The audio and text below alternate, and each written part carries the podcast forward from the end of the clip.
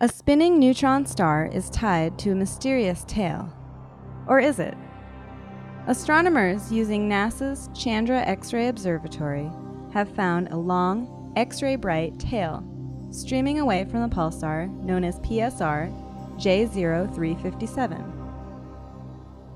The tail appears to stretch for over 4 light years from behind the pulsar, which would make it the longest one ever seen trailing behind this type of pulsar. However, as is often the case in astronomy, things are not quite so simple. The amount of energy being lost from the pulsar doesn't seem to account for all of the material seen in the tail.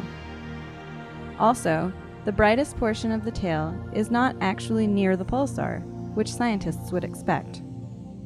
So, scientists plan on looking at PSR J0357 more in the future with Chandra and other telescopes and hope that even more data will help them pin down what is happening in this intriguing object.